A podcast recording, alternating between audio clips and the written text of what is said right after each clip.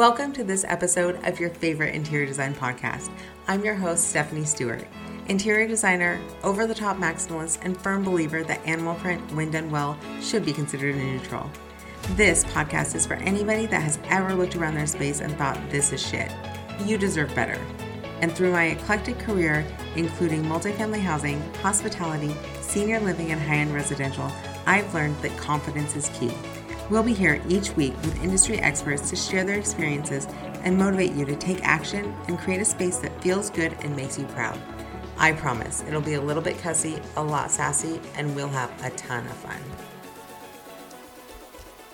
Thank you so much for hanging out with me today on this episode of your favorite interior design podcast.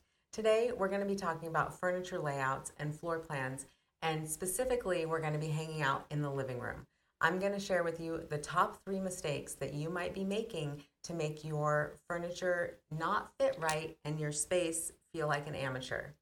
Okay, we're going to get right to it. The first one is Is your furniture under arrest? What do I mean by that? Furniture under arrest is a little thing that we call we call it when when your furniture is pushed all the way against all of the outside walls of your room. If you have a smaller space, there's even ways to not put your furniture up against all of the walls. So let's talk about that a little bit. When you walk into a space, you can float your furniture, which means it's not up against a wall, it's not attached to anything, it's literally in the space, not against a wall. If you have a smaller space and you want to fix up your furniture arrangement and not have everything pushed all the way to the walls, but you don't have a lot of room, one way to do it is to use a sofa table.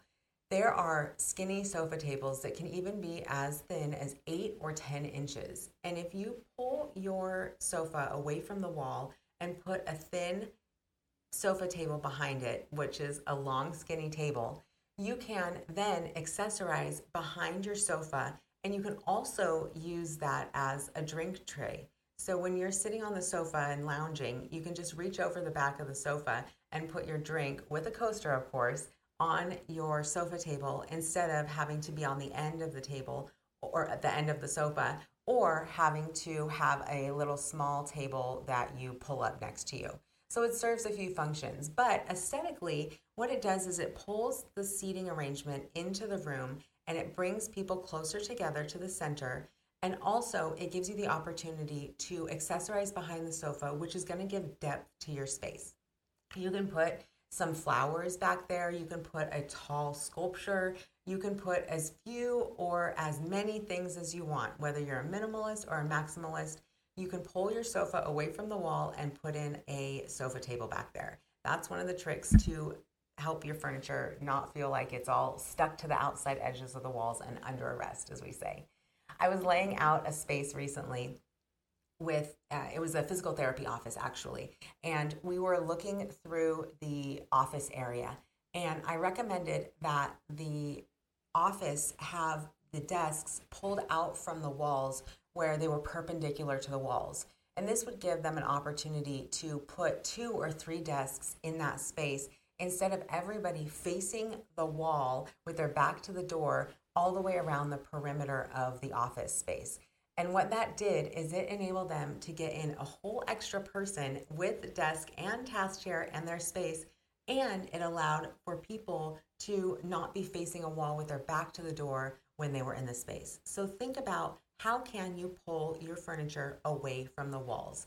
Is it by putting it perpendicular to the wall? And for those of you who aren't familiar with perpendicular because you haven't been in school in a while, that means creating like a T put it perpendicular to the walls, or just simply pulling it away from the walls. Give yourself a space to walk behind the sofa or behind the chairs, and it's okay for your furniture to be floating in the middle of the room. All right, the next thing that you may be doing that is making your space look like an amateur space is that you have your layout in your family room where people are walking in front of the TV when they walk into the room. Yes, I completely understand. Sometimes there isn't an option, and that's just how it's going to be.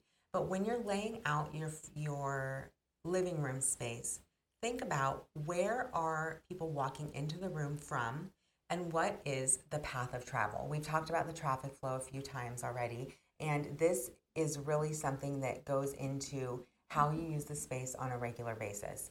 If somebody has to always walk in front of the TV while you are on the sofa to get even just into the room, maybe not even to come and sit down on the sofa, then it's going to be an annoyance. And you want to try to avoid that, of course, because we don't want to be annoyed in our space that we're in all the time.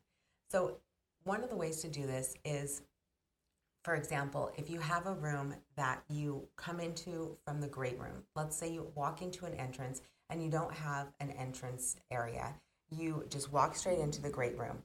You can put the back of the sofa or the back of the chairs to the door and the TV opposite of the door so that you're not putting the TV in the path where you walk to get into the room.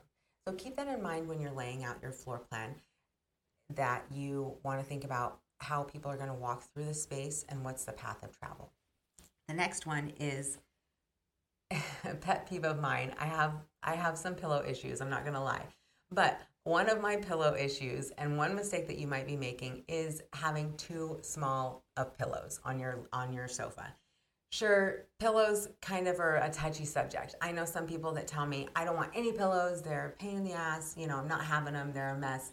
Um, some people leave the pillows that come with their sofa on the sofa and it's the same fabric that matches the sofa. I wouldn't recommend doing that. Or if you do have a large sofa, go ahead and leave some of those pillows, keep some of those pillows, but also get some accent pillows that are contrasting or that have a little bit of pattern that go with your sofa. Don't leave only the pillows that came with your sofa and you want to size up. So often you find pillows at, you know, big box stores or you know, you can go into Target or Home Goods. Home Goods has bigger ones, but you know, the general pillow size would start around 18 by 18 inches. And those are small pillows. If you want a designer look, if you upgrade your pillow size to a 20 inch or a 22 inch, you can really change the look of your sofa almost overnight. So, three things about pillows increase the size of your pillow. Go to a 20 inch or 22 inch pillow. And even if they're not all that size, you want to have one large one in each corner, a 20 or 22 inch pillow. And then the other ones right in front of it, the decorative, can be small. They can be 18 inches. That's fine. But upgrade the size of the pillows. The second thing is upgrade the fill inside of your pillow. Do not buy pillows that don't have a zipper and that only have an acrylic fill. And the way that you're going to know if there's an acrylic fill or if there's a down fill inside of your pillow is if you can chop it. So you want to fluff up your pillow and then you hold it, you know, upright or you sit it down upright. It's all fluffed up in big plump kind of a ball. And you just go straight down vertically with your with your hand and you just karate chop right down the middle of your pillow. And if that chop stays and there becomes a V at the top of your pillow, then you know that you have a down fill inside of your pillow. Down fills are much more comfortable, they are more luxurious, they hold their shape better, and you can chop them. So, size up, put in a down fill, and you definitely also want to keep in mind the size of the fill versus the size of the pillow cover. When you're shopping for specialty pillows, even you can shop retail space for them or you can have them custom made. But you want the cover to be one size smaller than the insert. And then this also keeps them plump. So in addition to having a down fill or a down alternative fill, you will have a more plump pillow if you have your pillow fill up one or two sizes.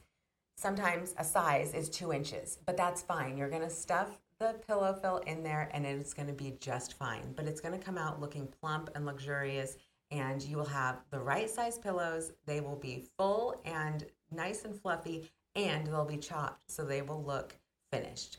Start looking at pictures of interiors and I want you to see and take note of how many big plump chopped pillows you see and then take a look at your pillows and let me know if they're small, if they don't have a down fill, or if they are not they don't have a plump enough fill. But take a note, take note of it, and now you're going to be ruined for life. You're never going to be able to walk past a pillow without wanting to chop it. So now you know the tricks of the pillows. But these are the top three things that I wanted to share with you about furniture layouts and what you might be doing that makes your layout look like an amateur. We have the uh, furniture under arrest, all the way pushed out to the edges of the walls, nothing floating, no texture, you know, context, nothing for your eye to see, just to kind of look around the perimeter. Number two is having people walk in front of the TV and not really paying attention to the path of travel if you can avoid it. And then number three is definitely your pillows, your decorative pillows. You don't need a lot, but if you do them right, they'll have a big impact.